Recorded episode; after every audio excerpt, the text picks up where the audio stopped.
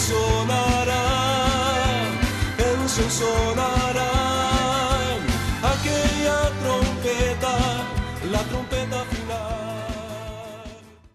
La Iglesia de Cristo de los Ministerios Llamada Final en Phoenix, Arizona, presenta su programa Llamada Final.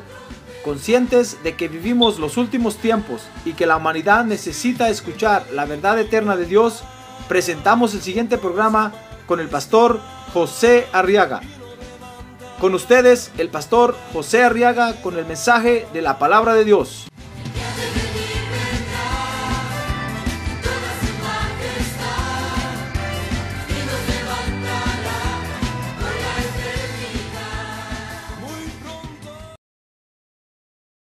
capítulo 13, versos 18 y 19, Primera de Reyes. Y quiero que me acompañe a leer estos versos. Dice la palabra de Dios, verso 18. Y el otro le respondió, yo también soy profeta como tú. Oiga lo que le pasó a este creyente, hermano. Dice que el otro le respondió, yo también soy profeta como tú y un ángel me habló por la palabra del Señor, diciendo, tráelo contigo a tu casa para que coma pan y beba agua. Pero dice ahí, pero le estaba, ¿qué? Mintiendo. Mire, hay creyentes que mienten, hermano. Ahorita que tiene un lado, hay creyentes que mienten, hermano. Tenga cuidado. Pero le estaba mintiendo. Dice el verso 19, entonces se volvió con él. Por una mentira, oiga, se volvió con él. Comió pan en su casa y bebió agua. Vamos a orar por estas peticiones. A ver.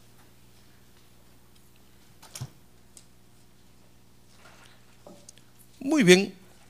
Le pedí que me acompañara a leer estos versos porque en este acontecimiento, fíjense hermanos, podemos notar cómo es que se desarrolla la vida de los creyentes en la tierra.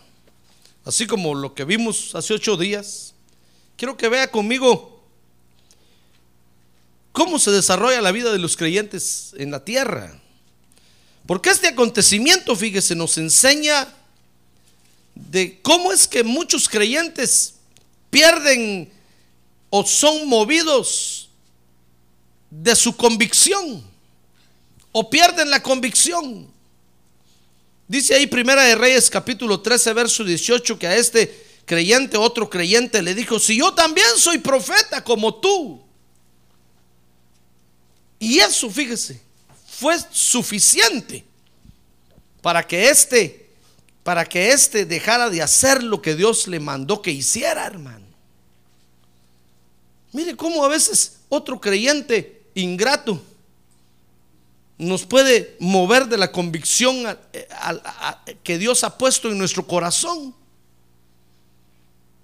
Y a veces por una mentira, como dice ahí, mentira motivada tal vez por envidia, por enojo, porque vemos que Dios, o porque ven que Dios está usando a ese creyente, se enojan, les da cólera, les da envidia, y entonces tratan de estorbarlo para sacarlo de la convicción que Dios le ha puesto en el corazón. Pero esa es nuestra vida en la tierra, hermano. Y por eso quiero hablarle de esto, para que usted y yo aprendamos. A que va, va a haber gente interesada en movernos de la convicción que Dios ha puesto en nuestro corazón. Porque aunque haya pasado el tiempo desde Primera de Reyes capítulo 13, fíjese que el enemigo sigue usando las mismas artimañas para detenernos. Por eso la Biblia, ¿sabe usted? La Biblia nunca pasa de moda. Ahora diga, la Biblia nunca pasa de moda. Mire hermano, han pasado siglos de siglos de siglos y la palabra de Dios sigue al día, tan al día como cuando fue escrita. ¡Ah, gloria a Dios! ¡Gloria a Dios! Por eso la Biblia no es cultural. Muchos dicen, no, pero es para Israel, allá en el Medio Oriente. ¿Qué tenemos nosotros que ver? Nosotros aquí tenemos que ver los códices mayas, los códices aztecas, el Popol Vuh, el no sé qué. Pues esos son los libros de nosotros, esos son los libros de ellos, hermano. Pero nosotros los creyentes, el libro es la palabra de Dios. La palabra de Dios no es cultural. Sobrepasa toda cultura, sobrepasa toda, todo idioma y todo tiempo sigue siendo tan actual como cuando fue escrita. Y aquí podemos ver un ejemplo de cómo el diablo desde un principio usó esas mañas, hermano, y las sigue usando y nos sigue engañando, que es lo peor. Por eso quiero que vea conmigo este acontecimiento. Porque el diablo, aunque haya pasado el tiempo, el tiempo, perdón, sigue usando las mismas artimañas, le decía yo para detenernos. ¿Y sabe por qué nos quiere detener? Porque estamos agradando a Dios, hermano. Y cuando usted propone en su corazón agradar a, agradar a Dios y buscar a Dios, el enemigo va a empezar a, ponerse, a, obstaculizarlo, a ver de qué manera lo detiene. Y va a usar a su papá, a su mamá, a su hijo, a su mujer, a su marido, a todos va a usar. Hasta el perro, el gallo y el gato de su casa. Para detenerlo, hermano. Para detenerlo. No le digo que hubo un hombre que se puso a ayunar no sé cuántos días, dice, y, un día que dijo voy a salir al sol un rato a solearme porque tantos días de ayuno ya no aguanto. Y cuando salió, brincó un sapo delante de él, hermano, y el sapo le habló. Y el sapo le dijo, Dice Dios que agarres el machete afilado que tienes detrás de la puerta y que mates a tu mujer y a tus hijos. Dice Dios. El creyente dijo, Dios me está hablando. Sacó el machete y mató a su familia, hermano. Mire cómo el enemigo, hermano, por eso le digo, sigue usando las mismas artimañas y nosotros no terminamos de aprender, hermano. Que lo que quiere es detenernos en la convicción que Dios ha puesto en nuestro corazón. Fíjese que nuestra convicción en nuestro corazón, mi estimado hermano, es producto de, que le hemos creído a Dios. Porque la fe, dice Hebreos 11.1, es certeza y es convicción. Cuando usted le creyó a Dios, hermano, Dios puso esa convicción dentro de usted y en su corazón.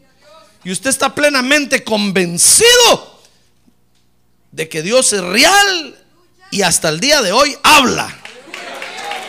Ah, gloria a Dios, gloria a Dios.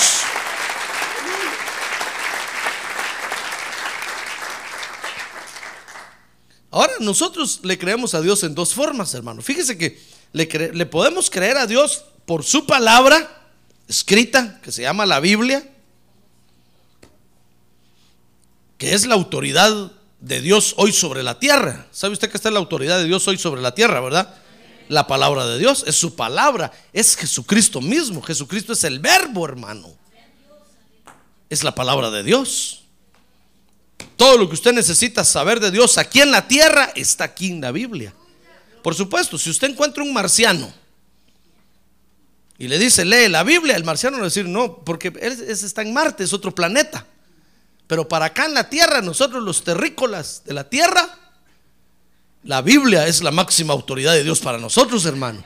Todo lo que usted y yo necesitamos saber de Dios está en, su palabra, en la Biblia. Todo el plan de Dios para usted y para mí en la tierra está en la Biblia. Si alguien aparece por ahí diciéndole, no, pero es que Dios últimamente dejó otro libro, el Evangelio de Judas. Dígale usted, Señor, reprenda al diablo. Yo solo tengo una palabra de Dios que se llama la Biblia y tiene 66 libros. Y aunque aparezcan otro montón de libros y escritos, usted dígale, si no están de acuerdo a lo que la Biblia dice, están fuera de la voluntad de Dios. Nosotros podemos creerle a Dios a través de la Biblia, pero también podemos creerle a Dios, fíjese hermano, a través de su Espíritu Santo, cuando el Espíritu Santo habla a nuestro corazón. Y eso es lo más delicado. Porque muchos creen que Dios les habló. Y acuérdense que el diablo también habla, el enemigo habla. Usted mismo se habla a usted mismo. Y usted puede creer que es Dios el que le está hablando. Y el Espíritu Santo también nos habla. Podemos creerle a Dios por lo que cuando Él nos habla a nuestro corazón, pero sea cual sea la forma como, como usted le cree a Dios, hermano, Dios nunca se contradice. Es decir, si de repente usted oye una voz aquí adentro de su corazón que le dice, mata a tu prójimo, usted no puede hacerlo porque la Biblia dice, no matarás. Entonces no puede ir en contra de la palabra escrita. Pero si usted oye una voz en su corazón que le dice, ama a tu prójimo, eh, eso está de acuerdo a lo que la Biblia dice. ¿Comprende lo que le digo? Dios nunca se va a contradecir, hermano. Y le digo esto porque nosotros los creyentes a veces oímos voces, hermano, y creemos que Dios nos está hablando. No, cuando usted escucha una voz por ahí, en sueños o en visiones o en lo que sea, tráigala, dice, dice, el apóstol Pablo, que la sometamos todo pensamiento a la palabra de Dios.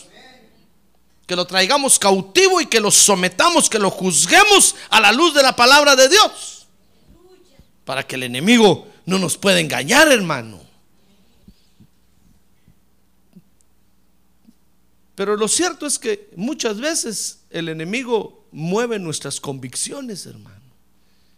Nosotros hemos, le hemos creído a Dios, tenemos la convicción en nuestro corazón, estamos seguros de que estamos adorando a Dios en la iglesia, de que le estamos sirviendo a Dios, y de repente viene el enemigo y usa a alguien y nos mueve. Mueve nuestra convicción. Y entonces cuando somos capaces de irnos de la iglesia, de irnos a otra iglesia, y Dios le ha dicho a usted, mire, a mí hay creyentes que me han dicho, mire pastor, a mí Dios me trajo a esta iglesia y nunca me voy a ir de aquí, y ya no están aquí. Yo digo, ¿y no que Dios le dijo? Y yo sé que Dios les dijo, pero un día se dejaron mover su convicción porque algún ingrato se le acercó y le dijo, mira, ¿qué estás haciendo ahí? Ni privilegio te da el pastor y ahí estás metido. Mejor venite para acá, aquí te voy a poner de una vez de pastor. Y boom, se van, hermano. Y, y lo que Dios le dijo.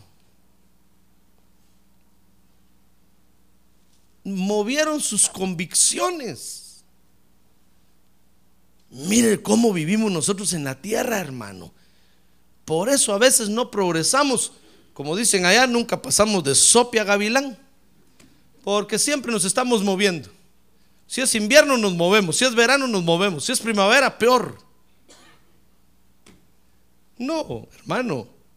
Mire conmigo, aquí dice Primera de Reyes capítulo 1 o capítulo 13, verso 1, que un día Dios envió un profeta para sentenciar un altar. Porque Jeroboam el rey del reino del norte, ¿se acuerda que Israel se había dividido en dos partes, verdad? Había hecho un propio altar para adorar a Dios, hermano, y él cree, él, fíjese, él sabía que era un error, pero lo hizo, dice la Biblia, para que la gente de su pueblo no se fuera a adorar a Jerusalén. Mire cómo, cómo hay gente que levanta propios altares, hermano, con la intención de detener a la gente, para que la gente no se vaya. Peor cuando oyen que va a haber una campaña por allá con un evangelista internacional, interplanetario, todos se van para allá y los pastores empiezan a temblar, hermano. Entonces empiezan a ver qué inventan, qué altar, o qué becerro de oro ponen ahí para que la gente no se vaya. Eso le pasó a Jeroboam. Jeroboam, cuando vio que toda la gente iba a celebrar las fiestas a Jerusalén, dijo, no, tengo que hacer algo para que no se vayan de aquí y hizo dos altares en dos ciudades diferentes. Y dice que puso un becerro de oro en cada uno de ellos. Y le dijo a todo, a a las diez tribus de Israel, que eran las que estaban en el norte: Mire, vengan, este es el Dios que los sacó de Egipto. Vengan a celebrar aquí. Y la gente empezó a ir a ir, hermano. Dice que inventó sacerdotes, nombró a unos sacerdotes ahí, los puso y inventó fiestas en honor a ese becerro de oro. Y toda la gente ya no se fue. Entonces cuando Dios vio eso, capítulo 13 de Primera de Reyes, mandó un profeta para sentenciar ese altar. Fíjese que no iba a sentenciar a Jeroboam al altar, Porque los altares son seres espirituales, hermano, que se mueven en el mundo espiritual y que son los que hacen que la gente adore imágenes y adore otros altares. Pues iba el profeta y llegó el profeta, dice Primera de Reyes capítulo 13. Y cuando llegó al altar, dice que estaba Jeroboam, verso 1, junto al altar de quemar incienso y clamó contra el altar este profeta por palabra del Señor y dijo, oh altar, altar. Así dice el Señor. Y aquí a la casa de David le nacerá un hijo que se llamará Josías. Y él sacrificará sobre ti a los sacerdotes de los lugares altos que, que queman incienso sobre ti. Y sobre ti serán quemados huesos humanos. Y aquel mismo día dio una señal diciendo, esta es la señal, verso 3, de que el Señor ha hablado, y aquí el altar se romperá y las cenizas que están sobre él se derramarán. Mira, el profeta cumplió su misión, sí o no. Cumplió su misión, hermano. Pero ¿qué le parece que cuando el profeta estaba terminando eso, dice el verso 4, primera de Reyes 13, que el rey, este Jeroboam, se enojó contra el profeta. Y entonces levantó la mano y cuando iba saliendo el profeta dijo, guardias, agárrenlo. Y cuando hizo así, dice que se le quedó la mano tiesa, seca. Ya no la pudo, ya no podía bajar. Y todos se quedaron viendo y dijeron, el rey, ¿qué le pasó a su brazo? Ya no lo podía, y lo quería bajar. Tal vez se lo bajaban y no lo podía, se le quedó tieso, sin sangre. Y entonces cuando le dijo al profeta, profetita, ven para acá, por favor. Por favor, no te vayas, le digo, sin que antes me sanes la, la mano. Y entonces dice, dice ahí que el profeta le oró a Dios, fíjese. Y Dios le sanó el brazo a Jeroboam. Porque, porque la condenación no era sobre Jeroboam, sino sobre el altar. Es decir, Dios no estaba peleando todavía contra Jero, sino contra el altar. ¿Comprende eso? Mire, el profeta, hermano, cumplió la misión de Dios y todavía le sanó el brazo al rey este sinvergüenza. ¿Qué le parece? ¿Ve que los ministros son buena gente? A ver, diga que tiene un lado, los pastores son buena gente, hermano. Cuando hacen la voluntad de Dios. Pues fíjese que al profeta no lo mandaron a condenar a Jeroboam, sino al altar. Por eso oró por Jeroboam y Dios le sanó el brazo. Y entonces Jeroboam, contento, le dijo: Mira, profeta, vente a mi casa, te voy a invitar, con tal de que no se rompiera el altar. Te voy a invitar. Y entonces Jeroboam le mostró su convicción, hermano. Mire qué convicción la que este, o perdón, la que el profeta le mostró su convicción. Mire qué convicción la que este profeta tenía. Primera de Reyes capítulo 13, verso 7.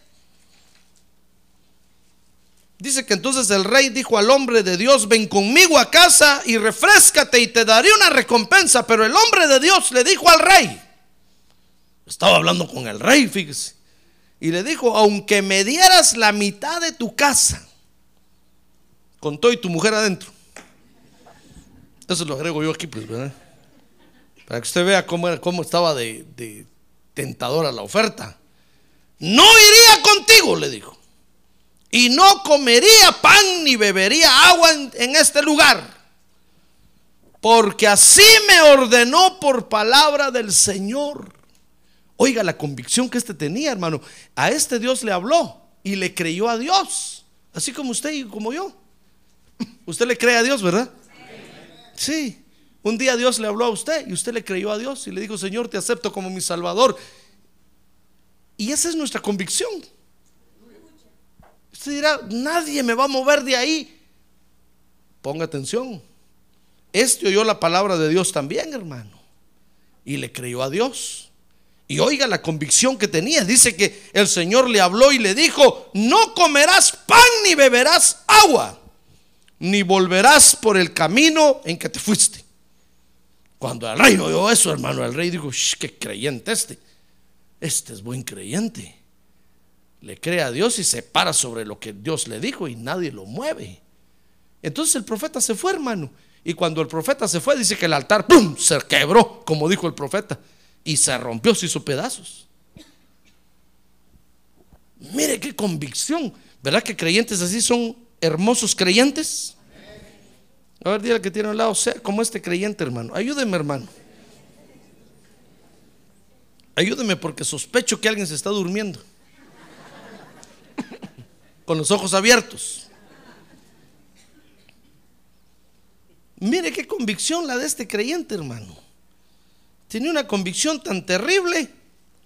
Dice el verso 9 que todo lo hacía por la palabra que el Señor le había dado. Su convicción estaba, estaba sobre la palabra que había recibido. Y dice la Biblia que el que levanta su casa sobre la roca, los vientos no la moverán. Este estaba parado sobre la roca, hermano. Pero ¿qué le parece que el diablo ya aprendió a dinamitar la roca también? Porque mire, este creyente estaba parado sobre la palabra que Dios le habló. Y dijo, no, rey, usted no me va a mover. Muchas gracias. qué bonito es su reinado, qué bonita casa tiene, qué, qué bonitos regalos me va a dar, pero no acepto nada porque Dios me dijo de que viniera a condenar el altar y que me fuera por otro camino, que me regresara por otro camino, ni siquiera por el mismo, y que no comiera nada de usted. dijo el rey, qué terrible creyente se está parado sobre la roca. ¿Verdad que a veces así contestamos nosotros también?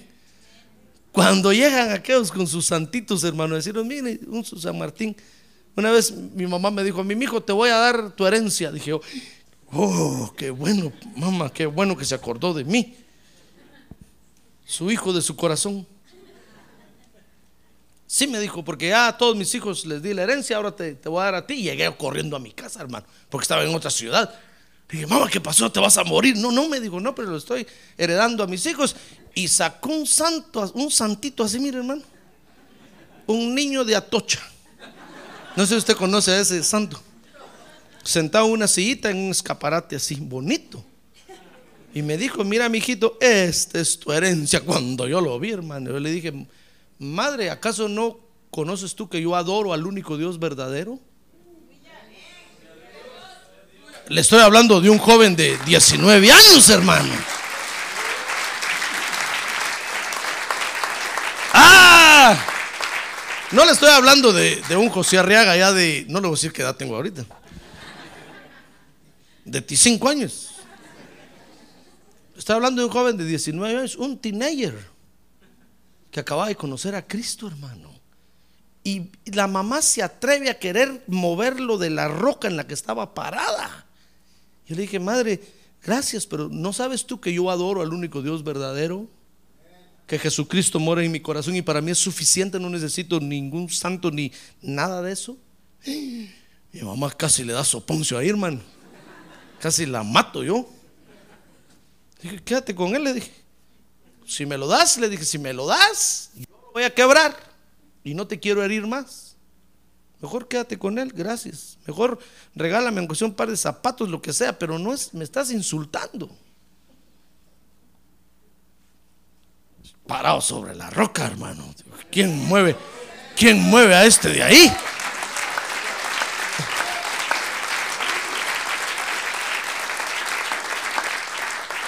Mire, si el enemigo nos quiere entrar por ese lado, yo sé que le contestamos una doble cachetada, le damos así, ¡pau, pau! Cuatro cachetadas. Me pasé dos. Pero el enemigo ya sabe que así no le puede entrar a usted. Porque usted le va a responder con tremenda palabra y va a levantar el pecho así. Entonces el enemigo tiene otra forma, hermano.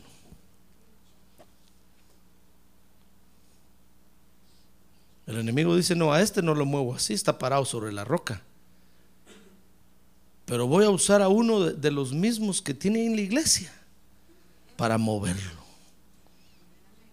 Como creen lo mismo, le va a hacer caso. Oh, ahí sí póngase a temblar, hermano. Imagínese que usted cierra las puertas de su casa, pone alarma, pone, cierra todo, dice aquí no entra ningún ladrón. Si los ladrones dicen, no, ahí no entramos. ¿Qué?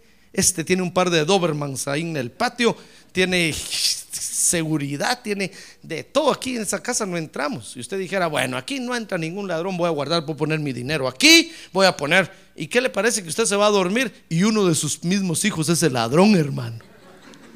Se levanta en la noche y dice, pobre mi mamá y mi papá creen que los ladrones, yo le voy a robar el dinero y le roba el dinero.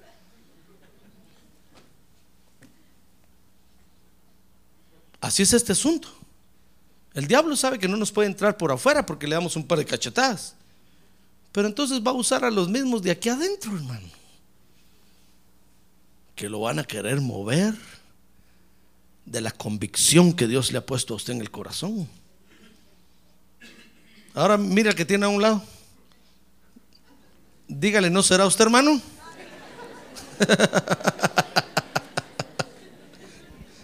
No, pastor, usted está sembrando desconfianza. No, no, no, no. Lo único que quiero es que tenga cuidado.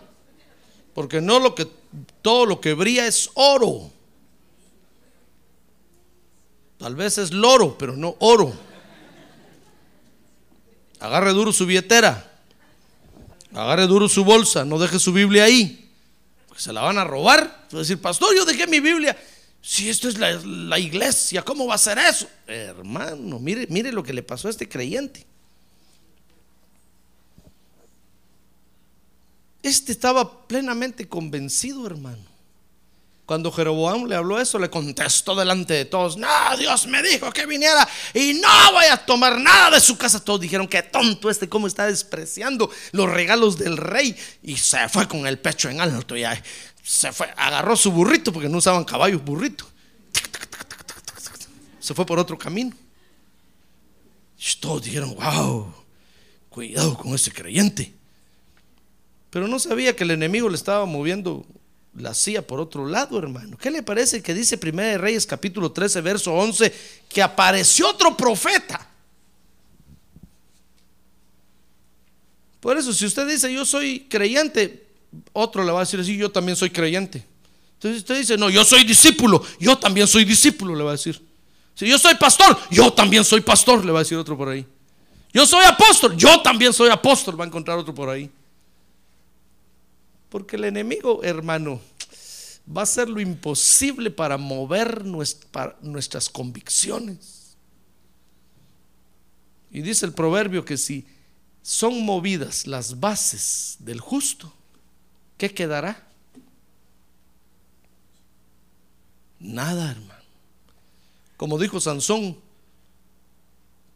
en las piernas de Dalila, le dijo, mira Dali, el día que me dejes pelón, seré como cualquiera de los hombres de la tierra. dijo Dalila, eso es lo que quiero. Y Sansón, Dalila lo rapó todo. Por eso cualquier parecido semejanza ahora es pura coincidencia, hermano. Los pelones que hay no es porque Dalila los haya pelado. Quién sabe, ¿verdad? Mejor ya no digo nada. En parte conocemos y en parte profetizamos, dice la Biblia. Apareció otro profeta, hermano. Dice el verso 11 que, que fíjese que llegaron unos a su casa y, le dijeron al papá, papá, ¿sabes qué pasó ahorita que estábamos en el culto? Apareció un profeta y condenó el altar y el altar se quebró y no quiso aceptar ningún regalo del rey. Ja, dijo este, este profeta, ¿y este abusivo quién es? ¿Cómo se atreve a venirnos a ofender aquí? Y entonces le dijo a los hijos, a ver, encíenme el mejor caballo que tengo. Un burrito. Y se montó el burrito y se fue detrás del otro profeta. Dice que entonces lo alcanzó, hermano. Dice que, dice el verso 15, que lo invitó cuando lo alcanzó, le dijo, mire, mira, tú eres el profeta que acaba de estar en el culto allá, que condenó nuestro altar. Sí, le dijo, yo soy. Entonces dice el verso 15, mire, Primera de Reyes 13, 15, hermano, que lo invitó a cambiar de convicción. Dice que, y él respondió. Mire, dice el verso 15 que le dijo, entonces le dijo, ven conmigo a casa y come pan. Y en el verso 16 le respondió, no puedo volver contigo ni ir contigo tampoco comeré pan ni beberé agua contigo en este lugar.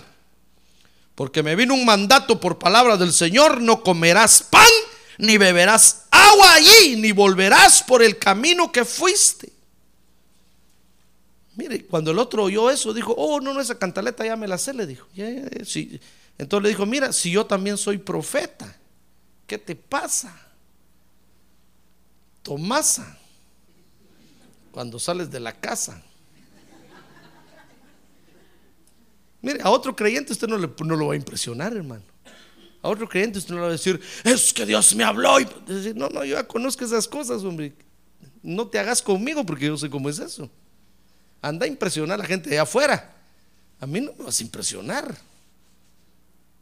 Le dijo, eh, ¿comprende lo que le está diciendo? Diciendo, mira, yo también soy profeta.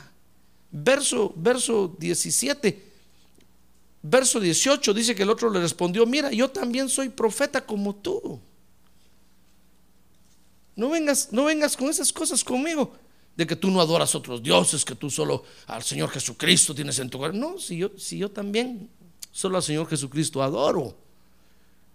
Pero sabes, le dijo, yo puedo fumar, me tomo las balas de plata. Mire, un día, un día le dijo, un día le dijo un creyente a otro, yo no sé por qué vas tanto a la iglesia, le dijo. Si mira yo, tengo a Cristo en mi corazón y no voy todos los días a la iglesia. ¿Qué le parece? ¿Qué diría usted si otro creyente le dice eso? Yo no sé por qué estás sirviendo ahí. Pues no hay necesidad. Dios te ama como tú eres. De la manita caída o con mano de mono. No importa qué mano tengas. Dios te ama así. ¿Qué diría usted, hermano, que otro le dijera así? O sea, decir, sí, ¿verdad? No, pero es que Dios me ha dicho a mí que me guarden, que me consagre, que no peque. No, pero esas son cosas del pastor. Ese es el pastor porque para eso le pagan. Tiene que estar gritando eso el pobre ahí. Pero de vez en cuando, una bala de plata con un par de tacos al pastor. Para que te acuerdes de él cuando te lo estés tomando. Así como el vaso que el pastor tiene. Este es agua con miel, hermano. Mire, ¿comprende lo que le estoy diciendo? Este se encontró a otro y le dijo, no, si yo también soy profeta como tú. Y en el verso 16 el profeta que Dios envió le mostró su convicción. Le digo, no es que Dios me habló a mí y no voy a hacer nada, porque Dios me lo dijo a mí. Y yo le creo a Dios. Y el otro le dijo, no, si yo también soy profeta. Y entonces dice el verso 18 que le mintió. Mire el verso 18, hermano, para que se le pare el pelo, si no se le ha parado. Y el otro respondió, yo también soy profeta como tú. Y un ángel me habló por palabra del Señor diciendo. Fíjense, este qué corona tiene que Dios le envió un ángel, hermano. El otro se quedó asustado, dijo, wow. El otro haber dicho, a mí Dios me habló al corazón. Cuando el pastor estaba predicando, el Espíritu me habló. Pero a ti un ángel te dijo. Dijo el otro, wow. Este es mejor que yo, dijo. Y dice el verso 18 que le estaba mintiendo, hermano. Y dice que le dijo un ángel, me habló y me dijo, tráelo contigo a tu casa para que coma pan y beba agua. Mire, una contraorden, ¿se, ¿se da cuenta? Dios le dijo, ve, condena el altar, no comas ni bebas nada y regresa por otro camino diferente al que te fuiste. Por aquello que te haga una emboscada por ahí. Te vienes por otro lado. Y ahora resulta otro cristiano, otro creyente diciéndole, no, si yo también voy a la church. ¿Por qué haces eso? Sabes, Dios me dijo que te viniera a traer, que comieras pan conmigo. Cualquiera hubiera dicho, no, ¿cómo hacer eso? Eso es una contraorden. Por lo menos se hubiera doblado las rodillas y hubiera dicho, Señor, ¿será que te estás retractando? ¿Será que te estás echando para atrás de lo que me dijiste? ¿Te arrepentiste o qué? La Biblia dice que Dios no es hijo de hombre para que mienta ni se arrepienta.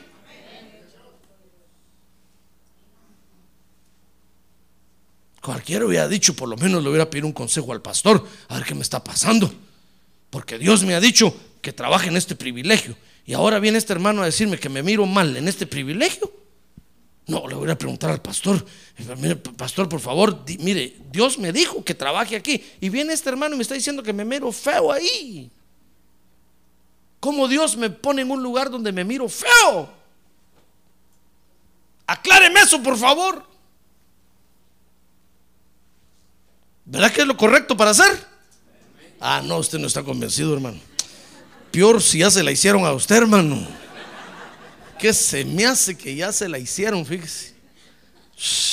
Pero, pero nunca es tarde para rectificar, hermano. Tal vez el Señor le habló y le dijo, mira, vente a esta iglesia, aquí te voy a edificar, aquí te voy a usar. Y apareció uno por ahí diciéndole, no, vas a la 6023 Norte 71 Drive. Qué feo ahí. Sillas moradas tienen.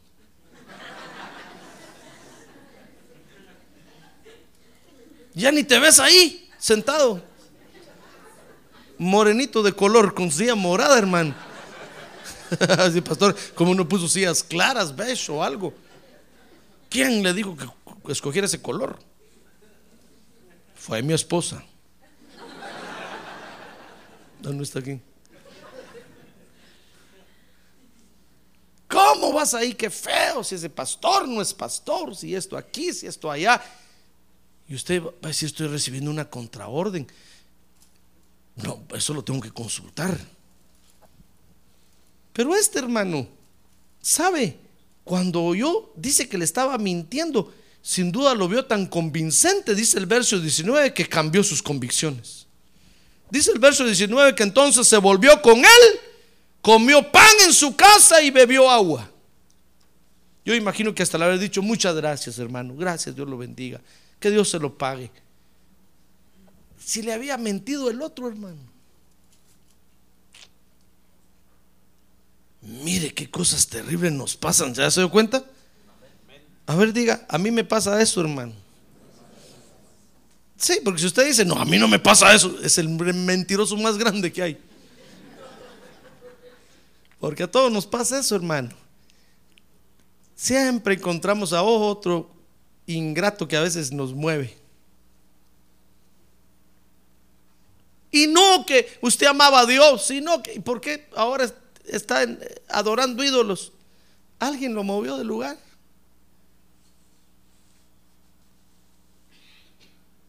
Alguien lo, no que yo era su pastor, alguien lo movió, hermano. Algún ingrato llegó y le dijo, nah, si tantos pastores que hay en la tierra, tantas iglesias que hay en la tierra, ¿por qué tienes que ir solo a esa? ¿Por qué no vas a visitar todas mejor? Y usted se dio la tarea de cada domingo y cuando da la vuelta todo Phoenix, vuelve otra vez a comenzar, lo volvemos a ver otra vez aquí. Y en una papeleta de visitantes, soy el visitante número 5, de hace un año vine. Oh, ya dio la vuelta y vuelve a dar toda la vuelta. No, hermano, ¿por qué se va a dejar usted mover de sus convicciones cuando Dios le habló? ¿Qué espera usted que haga Dios? ¿Que venga él mismo a hablarle cara a cara? No se puede, hermano. Si Dios lo hiciera, lo mataría a usted, porque usted no aguantaría. No, si Dios ya le habló, hermano, párese sobre esa convic- sobre esa roca, sobre esa palabra y sea firme en sus convicciones.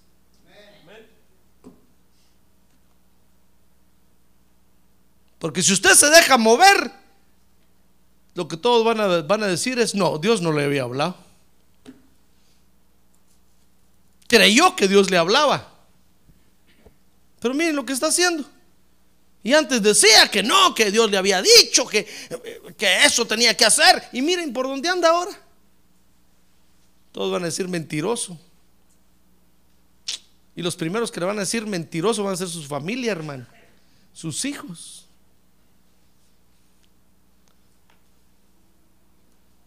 ¿Se da cuenta?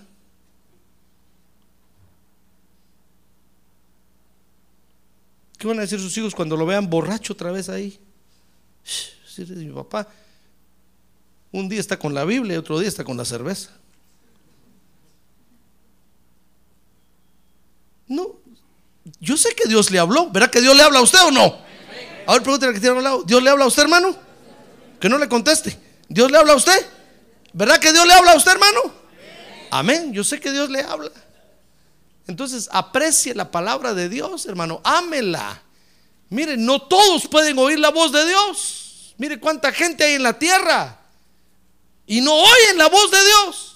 Es más, unos dicen que Dios está muerto, que Dios ya no habla, pero son mentiras del diablo. A nosotros nos habla Dios. Cada día nos habla, cada culto nos habla, cada mañana, cada tarde, cada noche nos habla. Y algunos abren la Biblia y dicen, no, pues es que no entiendo, yo no sé cómo dicen que Dios habla aquí. Si no, no, mire, yo antes de convertirme me acuerdo que abría la Biblia, hermano, y cabal la abría, como siempre, mete uno el dedo así, ¿ah? En el libro de Proverbios la abría siempre. Hijo mío, hijo mío, dije, ¿y este quién es para decirme hijo mío? Yo no soy hijo de, de ninguno de estos, decía yo. Pero siempre que abría la Biblia por casualidad, hijo mío, sé sabio, hijo mío, Proverbios, hijo. No entiendo, era una locura. Dicen, no, Dios no habla por esto. ¿Cómo va a ser que Dios? Pero nosotros sabemos que la palabra de Dios es viva, hermano. Viva y eficaz. Más penetrante que cualquier espada de dos filos. Y penetra hasta dividir el alma del espíritu. Nosotros sabemos que la palabra de Dios está viva, hermano. Porque la palabra de Dios es Jesucristo. Pues ¿qué le parece que este terminó moviendo de la convicción a este y se quedó a comer? Mire, dice Primera de Reyes 13 del 20 al 24, no se lo voy a leer, usted lo lee en su casa, que este creyente pagó caro el haber movido sus convicciones, hermano. Dice la Biblia que comiendo estaban cuando el que, el que lo movió le empezó a profetizar, hermano. Él empezó a decir, hijo mío, dice el Señor, por cuanto desobedeciste mi voz, te dije que no comieras y no... El mismo que lo invitó a comer. dice que cuando terminó de dar la profecía se sacudió así. Ay, qué profecía tan tremenda. Te habló Dios, ¿verdad? Le dijo. De una vez se fue a ensillar el burrito. Dijo, andate, andate, andate. Ya no le dijo nada. El, el otro se montó el burrito y se fue, hermano. Sin duda, en el camino iba por mi culpa, por mi culpa, por mi grandísima culpa. Si a Dios me había dicho que no lo hiciera y lo volví a hacer por mi culpa. Dice que en el camino iba cuando apareció un león y lo mató. Y le fueron a decir al profeta este ingrato que lo movió, hermano, que lo hizo que se moviera de su convicción. Aquel profeta, ¿sabes? Allá está muerto en el camino. Dijo, si yo, yo, lo, yo, lo, yo lo hice moverse. A recoger su cadáver fue. Mire qué tristeza, hermano. Yo no quiero que usted pare así. Yo no quiero que usted pare mendigando pecado al diablo, hermano. Que me van a decir aquí, Pastor José Herrera, ¿se acuerda del hermano o la hermana que, iba? Eh, ahí anda, en las calles de Phoenix. sí, Padre Santo. ¿Por qué? Pidiéndole al diablo un, poquito de pecado, un, 25 centavos de pecado. No, hermano, cuando Dios le habló a usted, no todos tienen el privilegio de que Dios les habla hoy. Y a usted Dios le habla hoy. Yo sé que le habla, yo sé que le habla. Porque a mí me habla también. No deje que nadie lo mueva de sus convicciones, hermano. Usted le cree a Dios, usted le cree a la palabra de Dios, párese firmes en eso. Y cualquiera que se le acerque con otra cosa, dele un par de cachetadas. Dile, a ver, ponga la otra mejilla. ¡Pum! No se mueva de sus convicciones. No se mueva. Por eso decía el apóstol Pablo a los Gálatas, miren, si aún yo viniera, yo mismo, Pastor José Arriaga viniera y les dijera algo contrario a la Biblia, sea anatema. El apóstol Pablo decía, si yo mismo viniera y les dijera una cosa contraria, no me hagan caso, échenme de aquí. O si un ángel del cielo viniera, o sea quien sea, con algo diferente a lo que está en la Biblia, échenlo. No le hagan caso. Porque esta es la autoridad de Dios para nosotros hoy, hermano. ¿Usted quiere agradar a Dios? Créale a Dios. Créale a Dios. Por eso el apóstol Pablo le decía a la iglesia, miren hermanos, yo les aconsejo que no se dejen mover fácilmente. Si se han de mover, consúltenlo primero, pidan consejo, órenle a Dios, ayunen 40 días y 40 noches. Y si Dios se los confirma siete veces arriba y siete veces abajo, entonces muévanse. Pero no se dejen mover fácilmente, hermano. Si usted le cree a Dios, lo que Dios le habló, sosténganlo. Sosténganlo, hermano. Porque se va a mover. Y ahorita vamos a salir, no tenga pena, que tiene sueño, salga. No se deje mover, hermano. No vamos a terminar el culto, aunque bostece ahorita, no vamos a terminar, no nos vamos a dejar mover. Voy a terminar de predicar.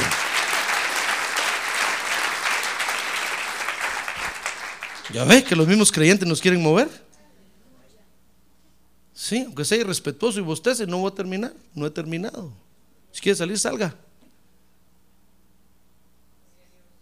Si Dios le habló, párese firme en lo que Dios le habló, hermano. Mire, pueden ser sus compañeros de trabajo. Pero párese firme. Yo tenía un, amigo, un, un, hermano en la iglesia, que en su empresa siempre, cada Navidad, le regalaban una botella del mejor whisky de la ciudad. Y él, como era el jefe, le daban dos botellas. Y cada Navidad se iba a la reposadera, las destapaba y las dejaba ir ahí. Y todos le empezaban a gritar, animal, tonto, mudo, bruto, regalámelas, vendémelas, no las tires. Él decía, no, este es veneno, instrumento del diablo. Por culpa de esto se iba a arruinar mi vida. Y todo lo tiraba en la reposadera. Pueden ser sus compañeros de trabajo que le digan, pero ¿qué tiene de malo? Halloween, vestite de diablillo. Aunque sea de angelillo, vestite. Usted dígale, no, si yo sé que es esa fiesta, ¿cómo, cómo lo voy a hacer? No va a resultar usted de angelito ahí, hermano, entre sus compañeros de trabajo. Va, vestite de Jesús, pues. Va a aparecer usted con un callado y barba, hermano, ahí en Halloween. No, hermano. No se deje mover. Sí, pastor, pero si son mis hijos. Un hermano una vez se fue a comer con, con sus hijos, con su familia, y cuando estaba comiendo, el hijo ya, ya estaba mayor, le dijo, papi, yo voy a pedir una cerveza. El hermano se quedó asustado, hermano. Le dijo, pedila, pedila. ¿De veras me das permiso? No te doy permiso, le dijo. ¿Eso querés hacer? Hacerlo. Pero vas a ir vas a probar lo que yo probé cuando una vez lo hice. Esto ya no, no tiene parada. El hijo le entró miedo, hermano. Dijo, no, papi, no. Si tú ya lo probaste y no pudiste parar, ¿para qué lo voy a hacer yo? Nunca más le dijo, papi, voy a pedir una cerveza, nunca más. Usted dice, pastor, pero si son mis hijitos, ¿qué tiene de malo? Si es mi familia. No se deje mover, hermano. Por usted se van a salvar los otros. Pero si usted se deja mover, los va a condenar a todos, hermano. Párese firmes, no se mueva. No se mueva. Por eso Pablo le decía a los tesalonicenses, les aconsejo que no se dejen mover fácilmente. Y segunda de Timoteo 3:16 dice, porque nuestra autoridad es la palabra de Dios, hermano. Y la palabra de Dios hoy día vale más que cualquier cosa. Tiene mucho más valor que cualquier cosa. Y el valor se lo vamos a dar usted y yo. Cuando nos paremos firmes sobre lo que la palabra de Dios dice, hermano. Quiero que vea conmigo, ¿se recuerda de Adán y Eva? ¿Acaso no los hicieron cambiar? ¿Quién nos hizo cambiar? Dios. La serpiente que se había pasado al otro bando. Es que usted no sabe cuándo el hermano que, que está a un lado se va a pasar al otro bando, hermano. Shh, Aquí es una guerra horrible. Usted no sabe cuándo el que está ahí a un lado se va a vender al enemigo. Y ese día va a venir al culto con su Biblia, bajo el brazo, igual como viene todos los días. Y usted lo va a ver entrar y lo va a saludar. Y ese día hizo un trato con el diablo. Y cabal lo va a encontrar a usted. Y le va a decir, ¿tú crees lo que el pastor dijo ahí? Nah. ¿Qué va a hacer usted, hermano? Va a decir, sí, ¿verdad? No es para creer de una vez, ¿verdad, hermano? ¿Verdad? ¿Verdad, bro? No es para creer de una vez, ¿verdad? No hay que ser tonto de una vez, ¿verdad? Sí, hombre, no le hagas caso. Ahí ya lo empezaron a mover, lo van a empezar. Adán y Eva los movieron, hermano. Mire, todavía estamos pagando las consecuencias nosotros. Nadab y Abiú, los hijos del sacerdote, los movieron. Y ese día entraron y presentaron en el altar otro fuego. Ya ve que hay creyentes que los mueven. A Israel los movieron. ¿Acaso no se querían regresar a Egipto? Y no podían porque estaba el mar rojo de por medio, hermano. ¿Cómo iban a atravesar otra vez el mar rojo? No podían. Se querían regresar a Egipto. Pero también hay ejemplos de creyentes que nunca cambiaron. Así como usted y como yo. Gloria a Dios, hermano. ¿Se acuerda de Abel? Caín lo quiso cambiar, mover y no se dejó mover. Prefirió morir. Mire qué ejemplo tan bonito. Jacob ante Esaú, Esaú lo quiso mover y no se... de- Fíjese que desde el vientre de la madre lo quiso mover Esaú y cuando Esaú vio que no se dejaba, le ganó en el nacimiento. Pero Jacob dijo, no, no me vas a mover. La primogenitura es mía, yo soy el primero, dijo Dios. No tú, engañador, tramposo, ladrón. Y no se dejó mover, recuperó su primogenitura, hermano. ¿Se acuerda de María ante José? Dice la Biblia que cuando el ángel le dijo a María, vas a tener un hijo, usted conoce toda la historia, ¿verdad? Hermano, ¿sabe? Dice que José, por no ofenderla públicamente, la quiso dejar. Pero María no se dejó mover de sus convicciones. Si Dios le había hablado, hermano. Dios le había hablado y aunque José le dijo, pues, saber, saber con quién te metiste ya. A una despedida de soltera fuiste, ¿verdad? Saber quién te embarazó. Y ahora me querés echar la culpa a mí. Vaya que no te he tocado, le dijo José. Mejor me voy. Sin vergüenza. Me quedaste mal. Pero María le dijo, yo, Joseph, si fue Dios el que me habló, estoy embarazada porque Dios me habló. No se dejó mover.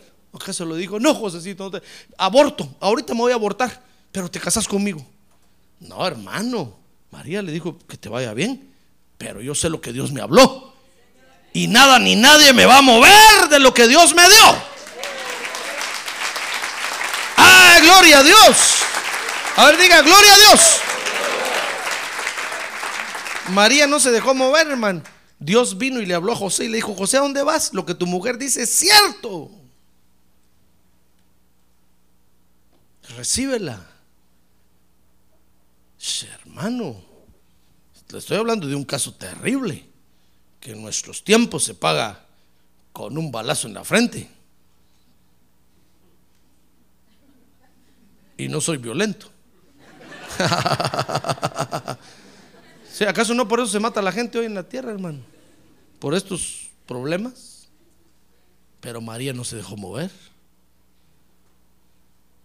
Y finalmente, el último ejemplo que tengo, somos usted y yo. que nada ni nadie nos va a mover. Nos va a mover. ¡Ah, gloria a Dios! Nada ni nadie nos va a mover. Porque le hemos creído a Dios. A ver, a ver, dígame, dígame usted, pastor, usted no me va a mover. Dígame, pastor, usted no me va a mover. Usted, iglesia, no me va a mover a mí. A ver, dígale que tiene a un lado ahora. Usted, hermano, no me va a mover, así que tenga cuidado. A ver, dígale, tenga cuidado con lo que me dice. Ya sé que me va, con qué va a venir, dígale. No me va a mover. El enemigo sigue trabajando igual, hermano. ¿Se da cuenta? ¿Ya vio? ¿Ya vio cómo trabajó con este pobre creyente? Lo movió de su convicción. Tal vez si se hubiera presentado diciéndole soy Baal o soy este profeta, le hubiera reprendido en nombre de Jesús. Pero le dijo, yo también soy profeta como tú. Yo también voy a la iglesia. ¿Qué tiene de malo si nos echamos una ringa, ringa, ringa aquí? Tú y yo, si somos creyentes. Entre, cre- entre creyentes todo es válido. A mí me dijo una vez una persona, ¿acaso no entre hermanos se casan ahí? Ah, bueno, le dije yo, mente corrupta, hijo del diablo. Hermano, ¿qué tiene de malo si somos creyentes y estamos alegres? Olvidémonos un rato de la Biblia. No, hermano. Nunca vamos a progresar ni a prosperar si dejamos que muevan nuestras convicciones, hermano. No, si usted le creyó a Dios y le dio su corazón a Dios, manténgase firmes en eso. Y Dios le habla por su palabra cada culto, cada día que usted viene, aprende más de Él. Párese sobre esa palabra y sea firme en lo que cree. Sea firme en lo que cree. Amén. Cierre sus ojos. Ahora sí, cierre sus ojos, por favor. Cierre sus ojos, hermano. Cierre sus ojos. Dios nos llama hoy a que no nos dejemos mover de nuestra convicción, hermano. Usted le cree a Dios, créale a Dios. Porque después puede resultar usted diciendo, bueno, sí, yo le creía esa parte a Dios, pero ahora ya no lo creo, ya no, le creo eso. ¿Cómo va a ser eso, hermano? Eso es no saber uno ni dónde está, andar a ciegas. No, si usted le cree la palabra a Dios, si usted cree la doctrina, créala y sosténgala y manténgala, aunque sea usted el último que se quede sobre la tierra, así como se quedó Noé, viviendo para Dios. Pero sostenga sus convicciones. El día de mañana no va a decir, bueno, no, yo, yo antes allá en aquella iglesia diezmaba porque, pero aquí no, no, yo, yo ya no creo eso, hermano. Entonces, ¿en qué cree? El diablo lo va a mover de un lado para otro, va a jugar con usted toda la vida y usted nunca va a ser firme. Dios no lo quiere así, hermano. Dios ha hecho un pacto de sangre con usted. Y Dios espera que usted sea fiel hasta la muerte. Dios ha perdonado sus pecados. Dios lo está cambiando y lo está transformando. Dios espera que usted sea firme en sus convicciones. Cuando el enemigo se le acerque, aunque sea disfrazado como sea, deténgalo en el nombre de Jesús. Usted sabe lo que Dios le ha hablado. Porque Dios nos habla ahora personalmente a cada uno de nosotros, hermano. Y si de repente tiene alguna confusión, venga y pregunte. Pida un consejo. Pida dos consejos, pida tres, todos los que usted quiera. Y entonces tome una decisión. Pero sea firme en la convicción que Dios le ha dado. No se deje mover. Circunstancias malas van a venir, tiempos difíciles van a venir, siempre vienen, pero también vienen tiempos buenos, hermano. No se deje mover. Usted dirá, pastor, es que estoy muy pobre y tuve que ir a robar. ¿Cómo va a ser eso, hermano? La Biblia dice, no he visto justo desamparado, ni su simiente que mendigue pan. No se deje mover, hermano. Párese firme. Dios lo va a levantar. Dios lo va a sanar. Dios va a tener misericordia de usted. Si se para en la palabra que Él le ha dado. Y usted no se deja mover en su convicción. Eso es lo que Dios quiere. Quiere decirle, Señor, quiero ser firme contigo, quiero estar firme contigo. A ver, póngase de pie, levante su mano, dígale, Señor, yo quiero estar firme siempre contigo. Levante su mano y dígale, Señor, quiero estar firme siempre contigo. Perdóname si he pecado, perdóname si te he fallado, perdóname si a veces me he dejado mover, pero quiero evitar eso, lo quiero dominar para gloria de tu nombre. A ver, dígale, lo quiero dominar, Señor, porque quiero estar firme contigo. Quiero tener una convicción firme contigo. Que nada ni nadie me mueva. Que nada ni nadie me mueva. Porque te quiero agradar a ti, Señor. Padre, aquí estamos esta, en esta hora delante de tu presencia. Porque queremos aprender de la experiencia de este creyente que leímos en la Biblia. No queremos padecer por ser infieles. No queremos padecer por dejar mover, por dejarnos mover en nuestras convicciones, Señor. Tú nos has hablado y nosotros te hemos creído y nos sigues hablando y te seguimos creyendo y nos seguirás hablando y te seguiremos creyendo, Señor. Esa es nuestra convicción.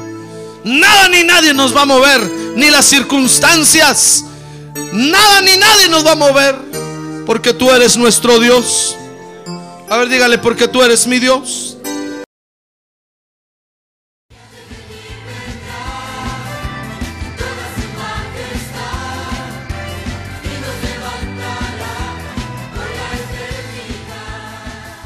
La Iglesia de Cristo de los Ministerios, llamada final en Phoenix, Arizona, cumpliendo con la comisión de Joel 2.1, presentó su programa, Llamada Final.